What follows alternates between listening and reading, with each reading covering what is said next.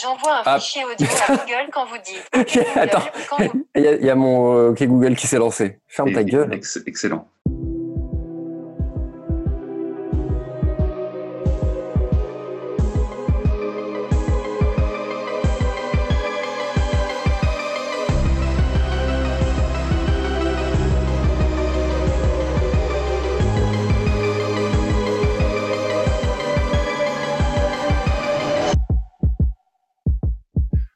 Bonjour à toutes et à tous, euh, bienvenue dans ce, ce deuxième mini spoilers. Vous le savez, depuis euh, depuis la semaine dernière, on vous propose des formats un peu plus réduits euh, de nos de nos de notre émission, voilà, qu'on- que nous que nous faisons d'ha- d'habitude sur les ondes de, Canal B, que, que l'on salue de de loin, voilà. Euh, pour cette nouvelle émission, on va rester sur euh, sur ce nouveau format. Vous le savez, hein, des, des recommandations un petit peu euh, inhérentes à la situation du, du confinement. Donc voilà, des des œuvres qu'on a peut-être pas, des œuvres vers lesquelles on va pas, forcément se, se tourner euh, d'habitude, encore que on, on va y revenir en fin d'émission. Euh, je ne serai comme d'habitude pas seul, je ne suis jamais seul dans, dans Spoilers.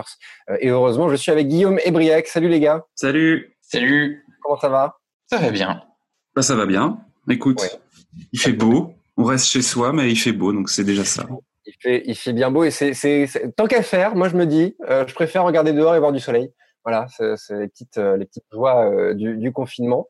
Aujourd'hui, les gars, on va parler de, de séries et de films principalement. Une série, euh, je, je me chargerai d'une série assez ancienne, une série des années 90, euh, qui réapparaît soudainement euh, dans les hautes herbes de YouTube. Euh, ensuite, euh, Briac, tu vas nous parler d'un film. Quel film? Je vais vous parler de Aux frontières de l'aube de Catherine Bilou. Qu'on embrasse. Euh, et enfin, Guillaume, qui va nous parler d'une série récente pour le coup. Ouais, tout à fait. Je vais vous parler de Tales from the Loop, qui est une série qui vient de sortir sur Amazon Prime. qui est pile dans notre euh, dans notre dans nos domaines d'ex- d'expertise, j'allais dire, l'ego du mec. Ah, on ne peut pas, on ne peut pas faire mieux, effectivement. Tales from the Loop. Eh bien, moi, je vais commencer par vous parler de Tales from the Crypt. Et oui, c'est bien fait, c'est un métier. Voilà. On passera le flambeau euh, en début et en fin d'émission. Tales from the Clip, euh, from from the Click. Je, je devais faire la, la confusion. Euh, Tales from the Crypt, euh, une série américaine en France euh, qui s'intitule en France euh, Les Contes de la Crypte. Euh, on, on va se mettre le, le- le générique un petit coup parce que voilà, nostalgie euh, jusqu'au bout.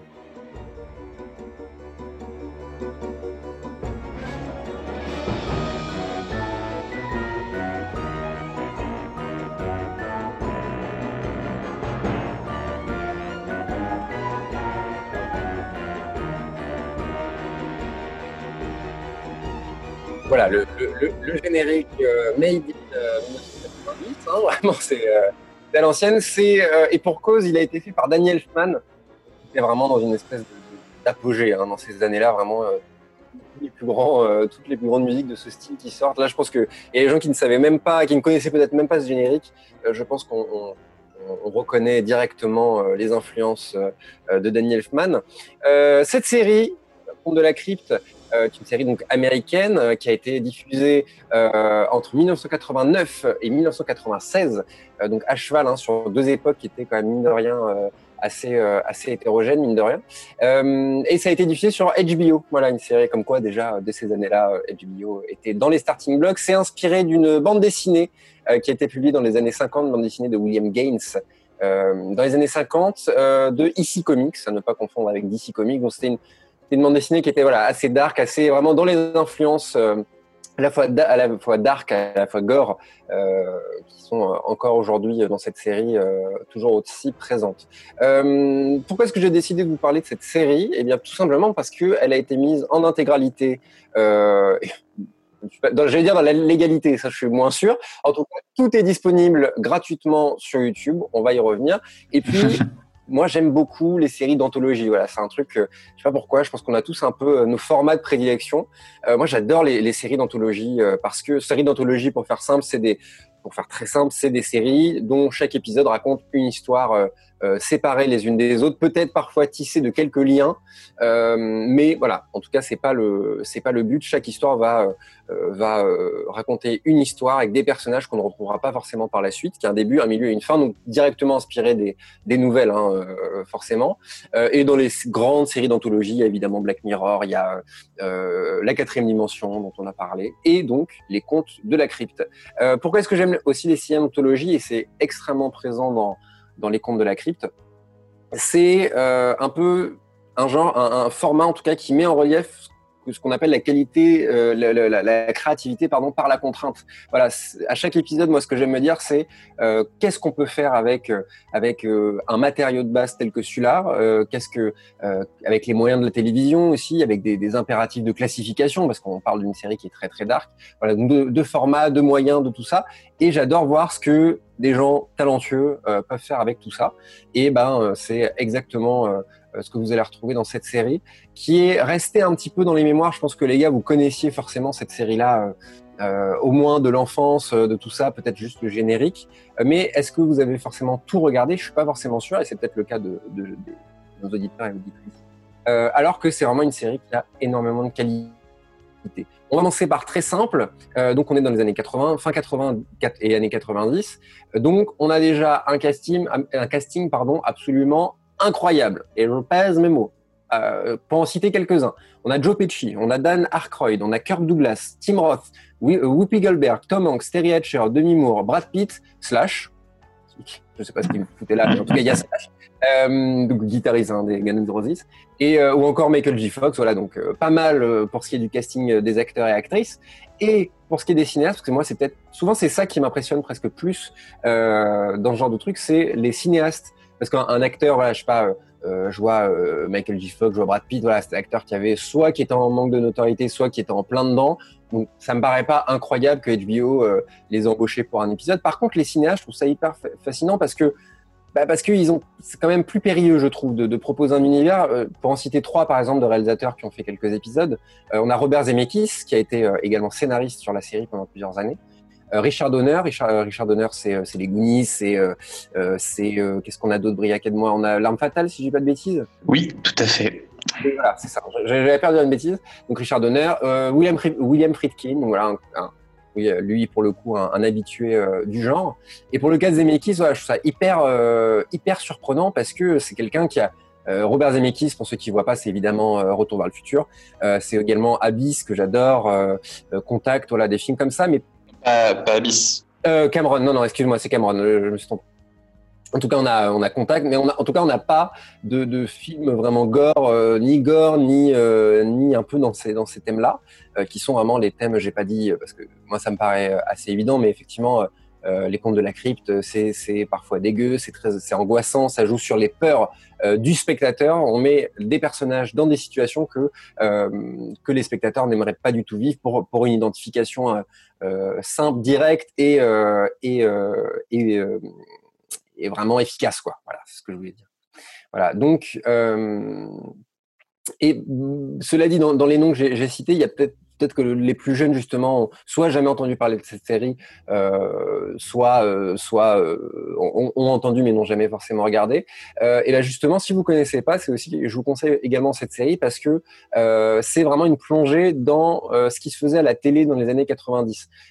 c'est c'est une série qui est voilà restée dans la mémoire comme je l'ai dit, mais justement, je pense que c'est une bonne série à mater, à, à regarder pendant ce confinement parce que déjà il y a pléthore d'épisodes. Vous n'êtes même pas forcément euh, obligé de les regarder les uns à la suite des autres. Vous pouvez aussi voilà, regarder un petit peu euh, euh les, les, les, débuts de, de, synopsis et voilà, aller piocher ça et là ce qui vous intéresse. Parce qu'on est quand même sur, que je dise pas bêtise, je crois qu'on est sur six saisons de cette série.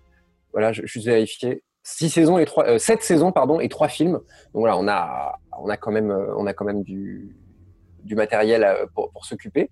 Donc voilà, d'un côté comme de l'autre, euh, si vous connaissiez, je vous invite vraiment à vous replonger là-dedans. Mais moi, ça m'a fait un bien fou euh, parce que ça met en relief tout ce qui se fait moins ou tout ce qu'on qu'on a un petit peu perdu.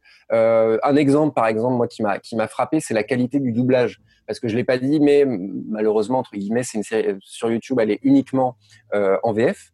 Euh, voilà, vous aurez d'autres moyens euh, de trouver euh, la version, la série en version originale, mais loin de moi l'idée de vous y encourager. D'autant que voilà, la, version française, elle passe crème quoi. On a des, on a des voix assez légendaires. On a du Richard Darbois, on a du, des grands doubleurs, des grands comédiens de doublage, comédiens et comédiennes de doublage.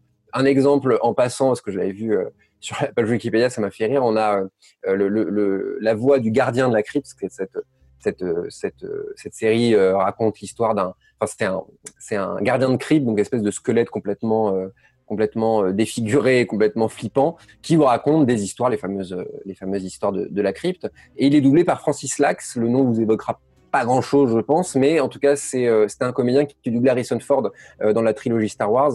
Donc je pense que dans, ces années-là, c'était une voix hyper reconnaissable. Donc voilà, c'est des voix qui vont vous évoquer des, un temps révolu, voilà, que, vous n'avez pas forcément l'habitude euh, de retrouver. Bien voilà, c'est un peu pour ça que j'ai choisi cette série pour pour ce mini spoilers. Vraiment plongez-vous euh, dans euh, les contes de la crypte. Je pense que je pense que vous allez euh, vous allez passer un bon moment. Voilà. Euh, Est-ce que euh, c'est euh, une série qui est plutôt euh, pour les enfants ou plutôt pour les ados adultes? Parce que effectivement, il y a le côté un peu, tu l'as dit, gore.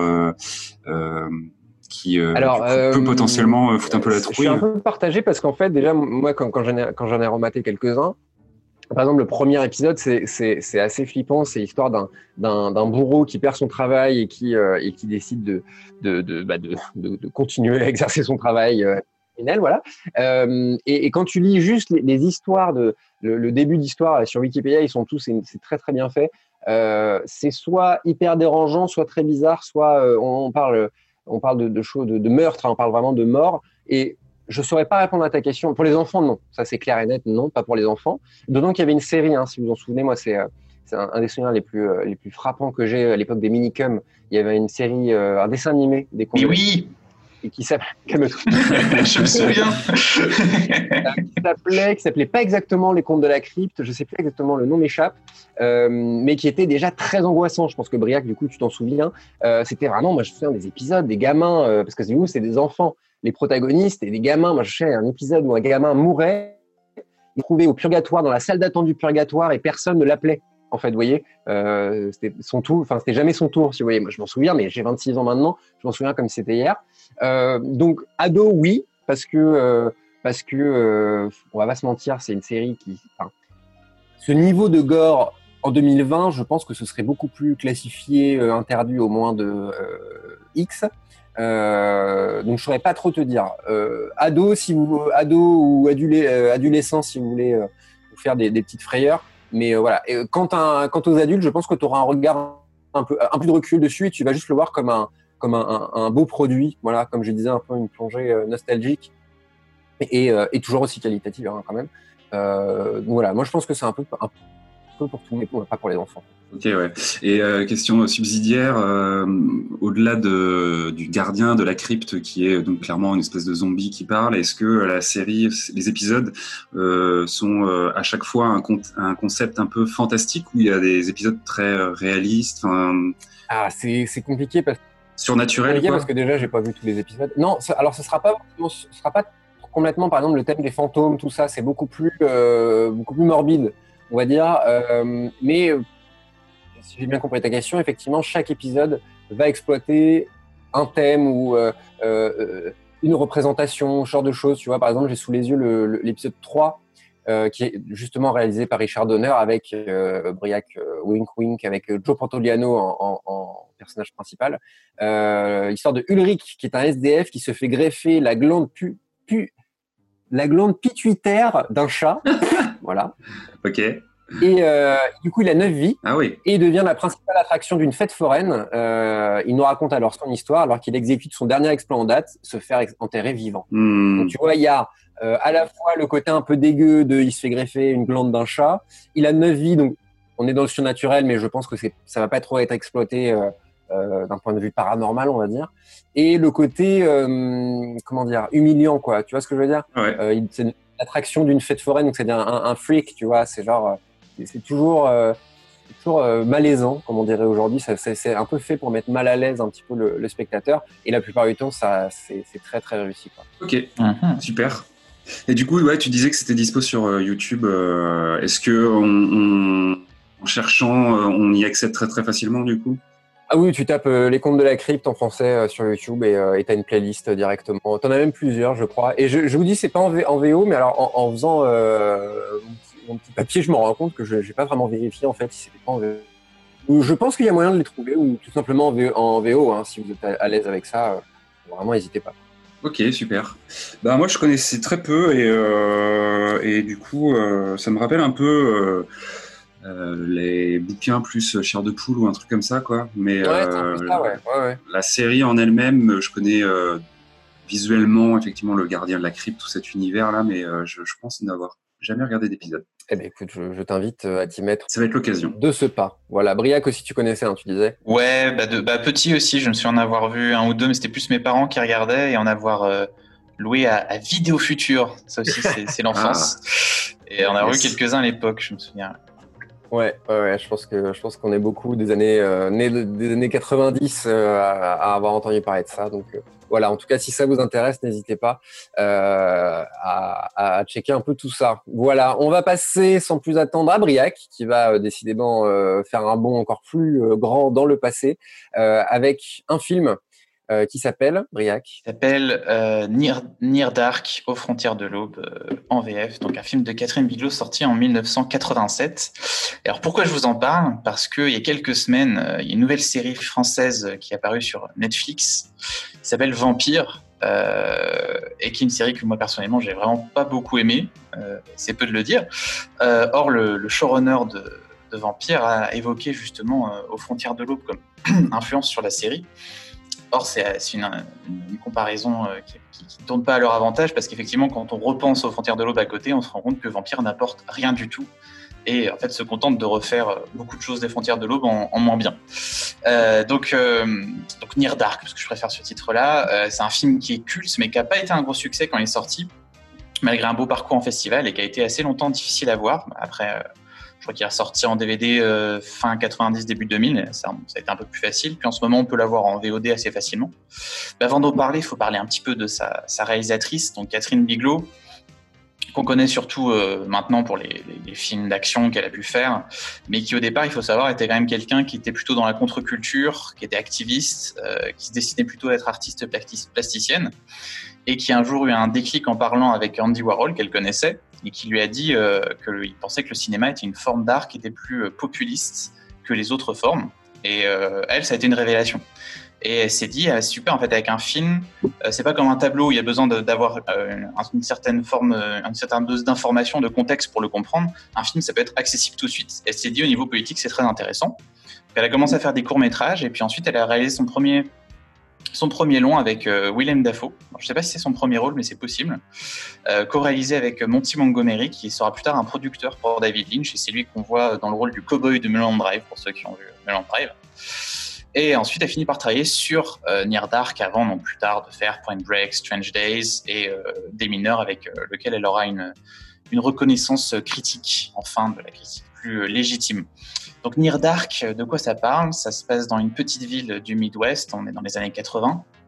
Et le jeune Caleb, joué par Adrienne Pasdar, euh, rencontre une jeune vagabonde nommée May, euh, passe la nuit avec elle, euh, ils font une virée en voiture à travers la campagne, mais celle-ci finit par le mordre euh, et le laisse euh, tout seul dans sa voiture. Et alors lui finit par se retrouver sur le, bas-côté de la route, à essayer de rentrer chez lui et traverser un champ.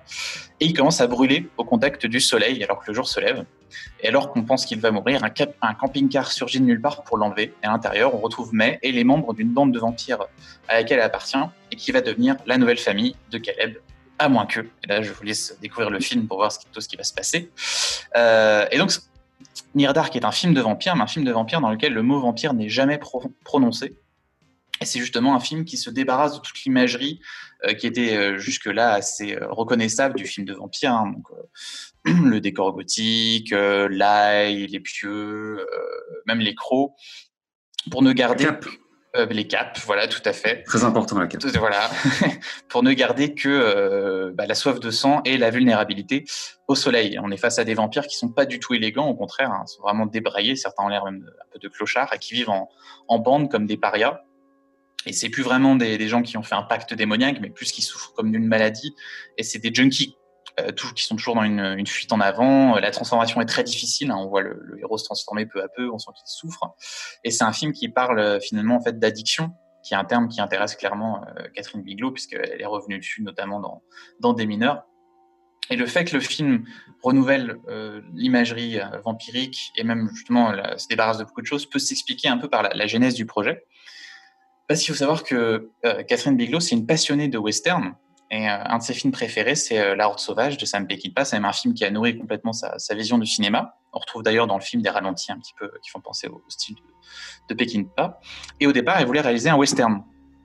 Euh, sauf qu'à l'époque, les westerns, c'était pas commercialement très intéressant. Et donc, on, leur, a conseillé à, à et à son co-scénariste Eric Red peut-être de, combiner avec un autre genre. Et donc, ils ont pensé au genre euh, donc de, films de vampires pour faire un, mélange de western et de films vampiriques. Et donc le film joue également avec les codes du western dans bon nombre de scènes.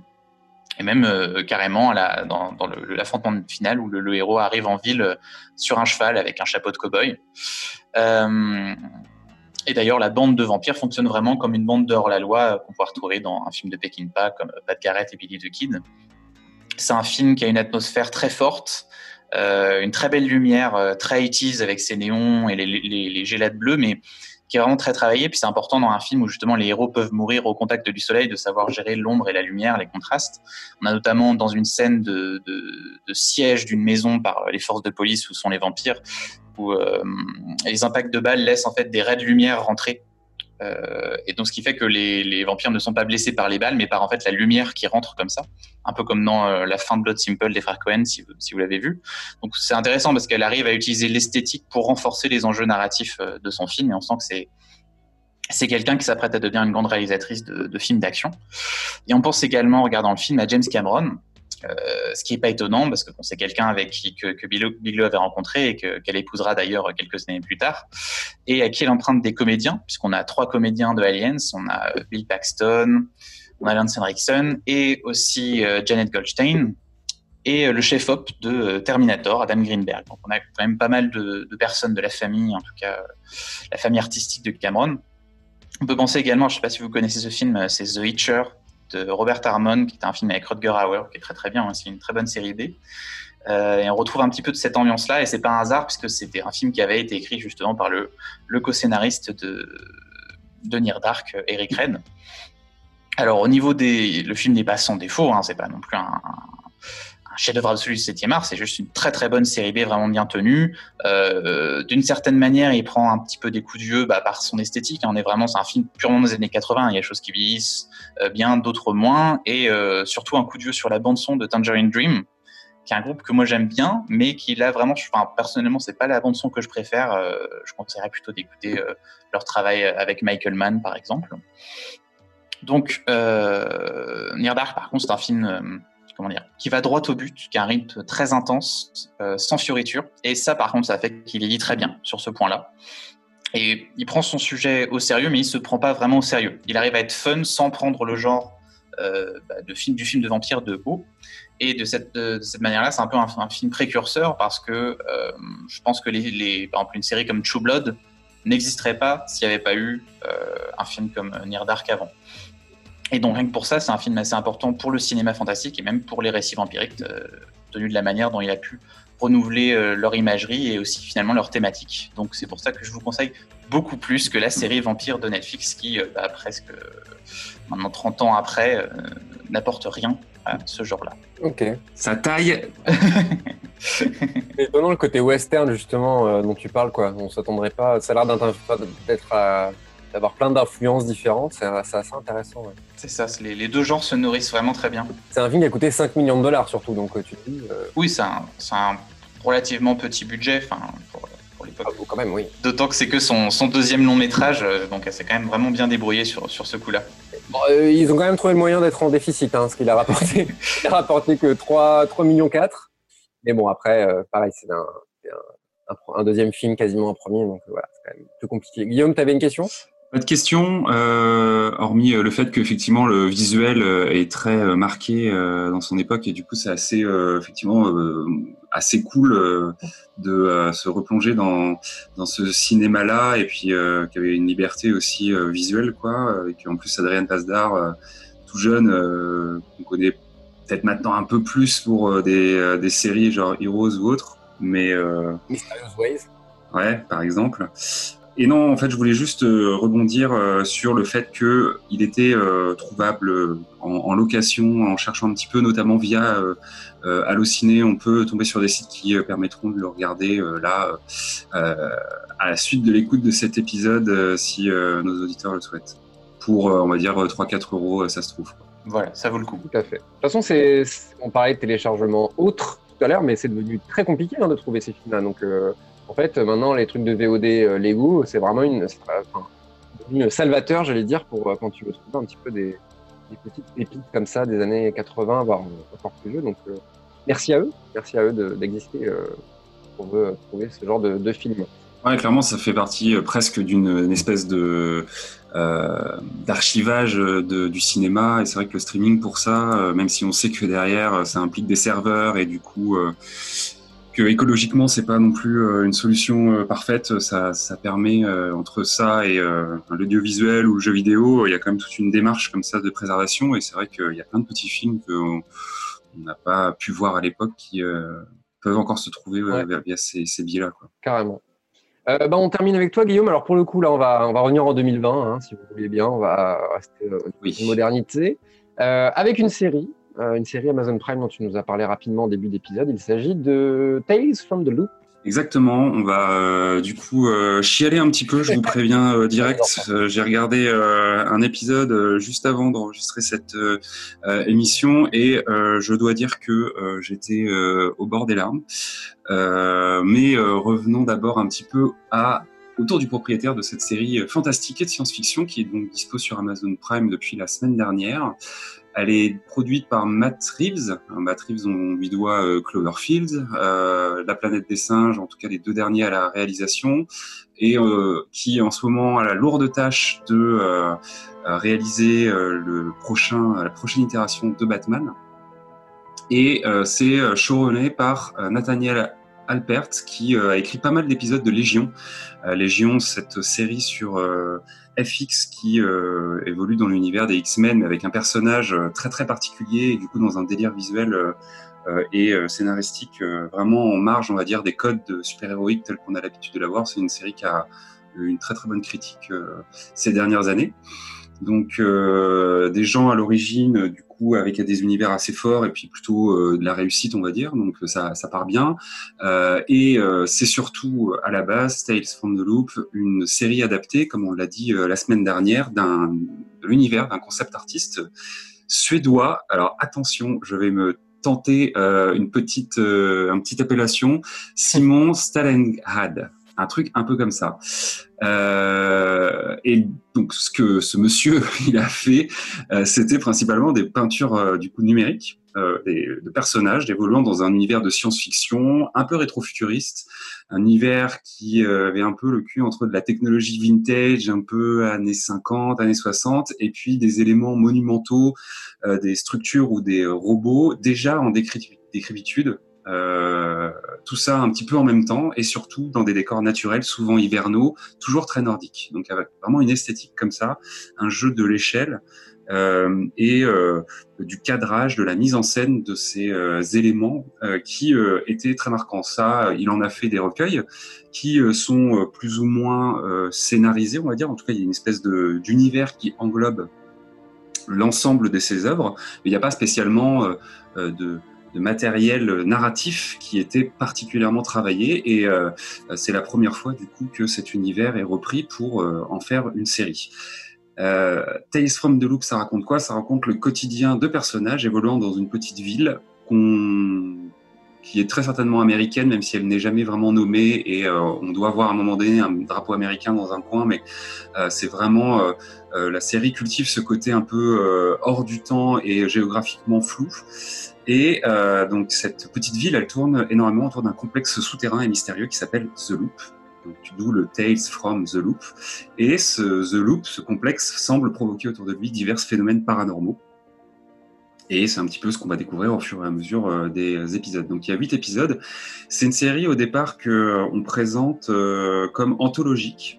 Alors en fait, dans les faits, c'est pas exactement le cas puisque Euh, ce qui, en fait, on va décrire euh, chaque épisode va concerner un personnage, donc euh, un petit peu comme Lost, ça va être euh, caractère centrique, on va dire quoi. Euh, mais les personnages vont se croiser les uns avec les autres et tout est dans le même univers de cette petite ville. C'est juste que euh, la série à chaque épisode va aborder un concept de science-fiction, on va dire, euh, différent, ce qui en fait quelque part euh, une série qu'on peut picorer et euh, un petit peu regarder dans le désordre, même si, euh, comme les personnages sont amenés à se recroiser d'épisode en épisode, même de manière très euh, légère, un peu sous forme de caméo, ben forcément que ce qui leur arrive au fur et à mesure de la série va, euh, nous en tant que spectateurs, teinter un peu notre ressenti vis-à-vis de certaines de ces apparitions.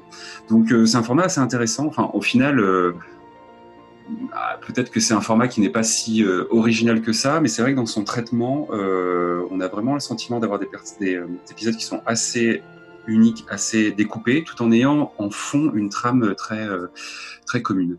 C'est une série qui est très centrée sur les personnages et leurs émotions. J'en suis à la moitié de cette saison pour l'instant, donc quatre épisodes de compteur. Et pour l'instant, les thématiques, c'est euh, une jeune fille qui cherche sa mère, un ado et son meilleur ami qui euh, connaissent un peu les affres euh, de bah, justement l'adolescence, la maturité, les premières amours, le, euh, l'évolution, enfin le, le futur professionnel qui s'ouvre à, qui s'ouvre à eux, euh, une histoire entre un, un grand-père et un enfant et la relation qui se noue entre eux. Donc euh, c'est vraiment ça qui est le cœur de chaque épisode. Et euh, tout cela va être mis en lumière, teinté, twisté à travers du coup ces fameux euh, éléments surnaturels euh, de science-fiction qui sont amenés par The Loop, puisque en général à chaque fois les personnages interagissent avec un élément technologique qui va leur permettre de faire des choses ou les placer dans des situations complexes. C'est une série qui est extrêmement contemplative. Euh, Il y a vraiment un travail de réalisation sur euh, des plans qui sont posés, qui sont qui sont très lents, des travelling très lents, des, des on insiste sur des moments un peu naturels. Il y a un, bon euh, toute proportion gardée, il y a un petit côté un peu Terrence Malick dans la réalisation, dans ce moment très vraiment très contemplatif. Euh, et je pense que euh, c'est vraiment fait pour euh, justement travailler les cadres et retrouver un peu la magie des illustrations de, de- du concept artiste qui a donné vie à cet univers euh, en premier lieu. Quoi. Euh, donc série très contemplative et, et très esthétique aussi, encore une fois, avec ces cadres, cette réalisation, ces concepts qui mélangent à la fois un peu univers rétro et euh, science-fiction euh, gigantesque. Et c'est une série, comme je le disais au début de cette chronique, très très triste, euh, puisque la série s'articule, en tout cas pour l'instant sur les quatre premiers épisodes, euh, autour euh, bah, énormément des peurs, des doutes, des regrets, des frustrations des personnages. On va vraiment creuser ce truc-là, et ben ça en fait une série qui du coup nous plonge dans nous-mêmes nos propres réflexions vis-à-vis de toutes ces thématiques-là. Et c'est une série qui va même parfois justement user de son contexte science-fictionnel pour euh, euh, des dénouements tragiques à certaines de ces histoires, euh, qui euh, bah, du coup en rajoutent une petite couche sur un peu le bilan. très beau, très contemplatif, mais aussi très émotionnel et très triste. Alors, on peut sourire parfois dans les petits moments de l'épisode, mais sur quatre épisodes pour l'instant, les conclusions sont euh, toujours un petit peu, euh, bah, un petit peu, un petit peu tristes, quoi. Euh, à noter que je pense que ça va un peu faire exploser le concept artiste derrière les visuels de la série, parce que on commence vraiment à adapter son travail. Alors bon, les Américains, ils achètent les droits de tout et n'importe quoi, et c'est pas pour autant que derrière on voit des adaptations se faire. Mais l'anecdote, c'est sympa, c'est que les frères Russo, donc on connaît pour les derniers euh, Avengers, Captain America, euh, et euh, avant cela, euh, qui était sur Community, ont racheté les droits pour euh, un autre des artbooks euh, de, de, de l'artiste qui est un peu toujours dans cet univers, puisque a priori tout ce qui euh, relie les artbooks euh, entre eux, c'est cette histoire de The Loop, mais avec d'autres héros, d'autres personnages, euh, toujours en illustration, toujours en, artwork, mais euh, voilà dans un autre contexte un peu narratif. Et eux euh, ont racheté les droits pour éventuellement en faire un, film euh, dans les années qui viennent. Quoi. Donc euh, il y a eu un, jeu vidéo aussi euh, récemment qui a été euh, un petit peu euh, sous la forme d'un Left 4 Dead, donc un jeu coopératif à quatre joueurs contre une horde d'ennemis qui a été créée dans l'univers de, cet auteur-là. Donc en ce moment, je pense que il a pas mal le vent en poupe. Et puis bah, la, la série de son côté, moi je la trouve assez réussie pour l'instant.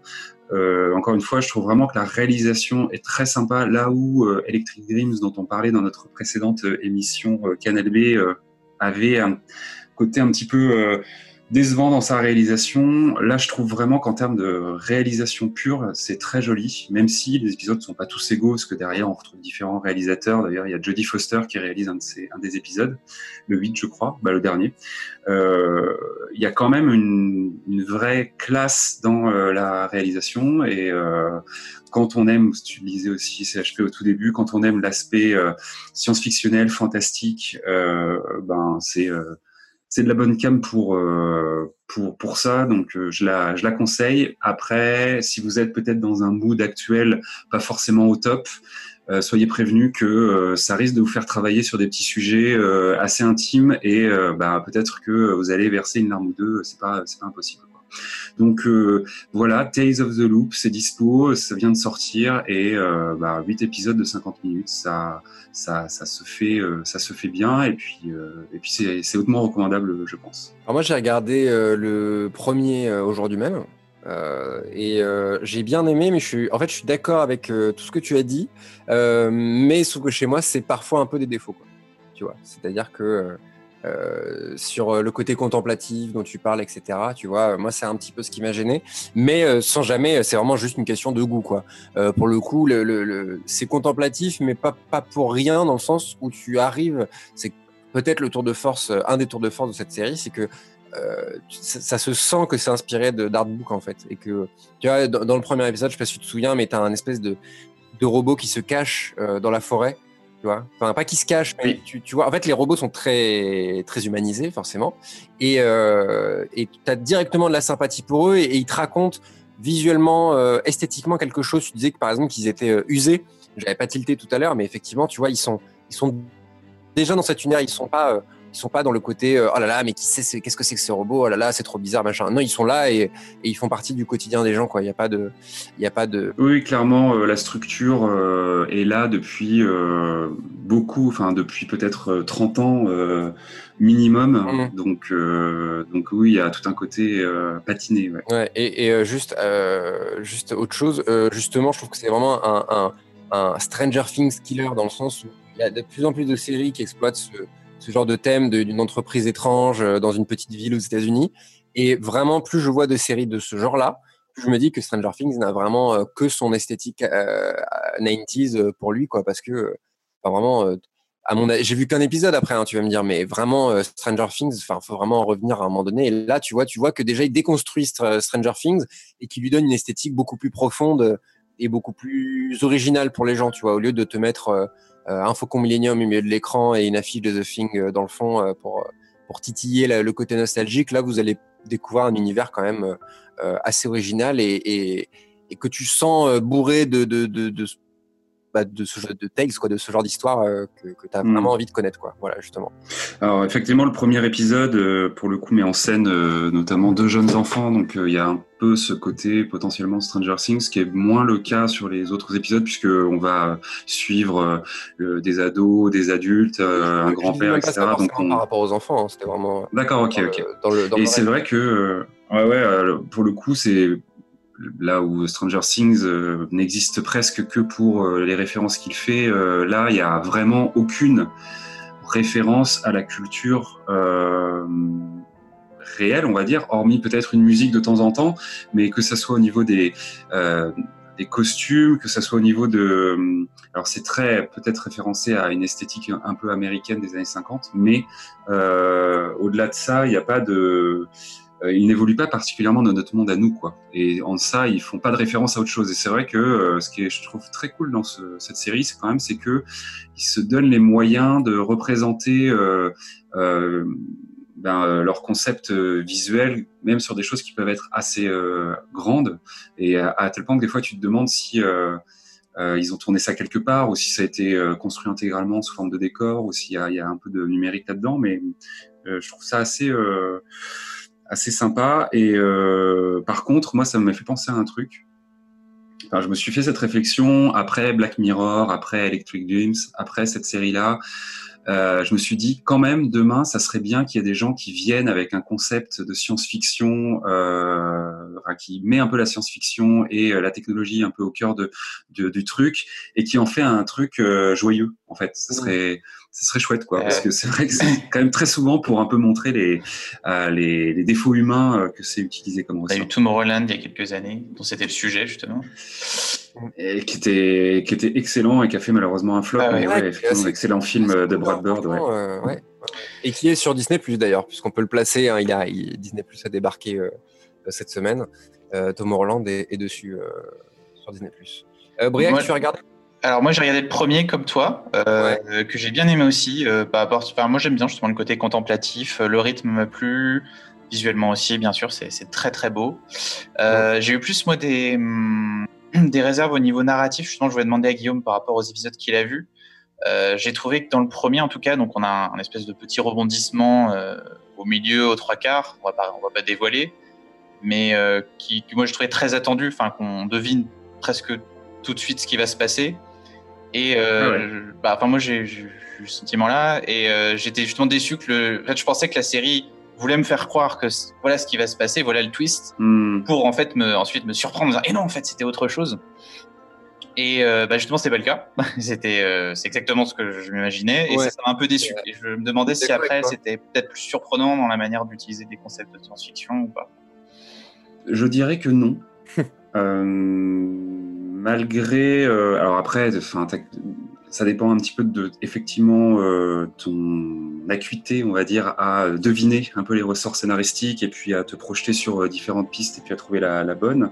Euh, en fait, je dirais que la série ne se, ce que tu comprends au fur et à mesure des épisodes et pour l'instant à quatre épisodes de regarder, c'est que c'est pas ça qu'elle essaye de te dire euh, la série quoi. Enfin en tout cas elle essaye pas de te surprendre par des concepts, euh, par des twists euh, comme ça quoi. Même si le premier épisode te donne un peu, ce sentiment, au final les autres épisodes sont assez frontaux par rapport à leur concept, même si à chaque fois ça apporte scénaristiquement potentiellement une évolution de quelque chose, mais ça reste légèrement en second plan de ce qui se passe entre les personnages. D'ailleurs dans le premier épisode ou alors j'ai vraiment pas tout à fait compris, mais on n'explique pas vraiment euh, euh, la finalité de tout ça. C'est-à-dire que globalement, on a compris le statu quo, on a compris euh, un petit peu, un peu ce qui se passe, mais globalement, il y a quand même des trous que, que l'épisode n'explique pas. Alors peut-être que ça viendra par la suite, je sais pas, on y reviendra peut-être à cette situation, mais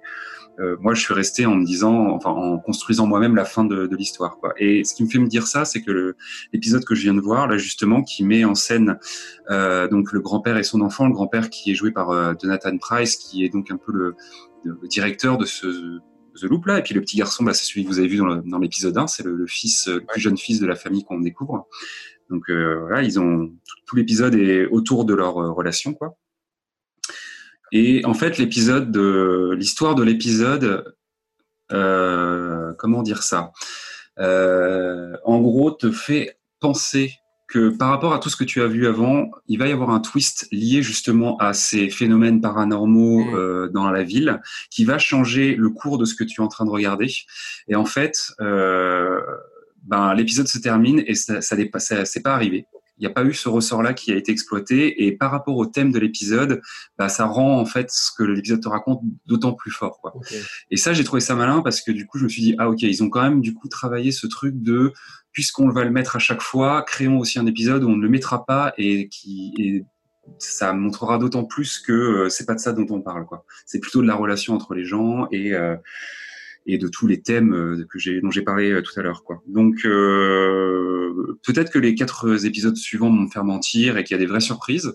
Euh, on pourra éventuellement en parler euh, à la prochaine émission, mais pour l'instant, je trouve que le dosage n'est pas tellement dans effectivement le côté très surprenant, mais plutôt dans ce que les personnages en font et de la fatalité un peu de de l'aboutissement de ça. Quoi. Ok, bah merci. Pas facile d'en parler sans spoiler. oui, un petit. Mais j'ai cru comprendre quelques petits quelques petits spoilounets euh, quand même. Donc, ah, on, va, on va pas trop on va pas trop en dire euh, aux gens évidemment, mais je pense que tu, tu as suffi pour donner envie de, de s'y intéresser, parce qu'encore une fois, Amazon Prime, c'est, il, il, crée pas encore l'événement, quoi. Vous voyez ce que je veux dire? On sent que ils ont, ils ont quand même des bonnes séries, mais voilà, on a quand même, il y a pas il y a pas oh là là t'as vu ils ont sorti ça alors qu'une série comme ça tu la mets sur Netflix je pense que ça crée beaucoup plus l'événement euh, sur les réseaux sociaux etc surtout en ce moment. Bon c'est pas ce sera pas c'est possible ouais. Et j'avais une mini question euh, pour euh, Briac parce que sur les divers réseaux sociaux j'ai vu qu'on comparait la série beaucoup. Alors peut-être que tu pourras pas le dire sur un seul épisode mais à The Leftovers est-ce que toi il y a des choses qui t'ont fait penser à cette série là dans le, le pilote ou pour l'instant c'est compliqué de le dire? Ouais, sur le premier, pas beaucoup. Alors peut-être effectivement, si tu dis que c'est une série assez émouvante, comme The Leftovers, c'est très émouvant, c'est peut-être ça aussi que les gens ont, retrouvé.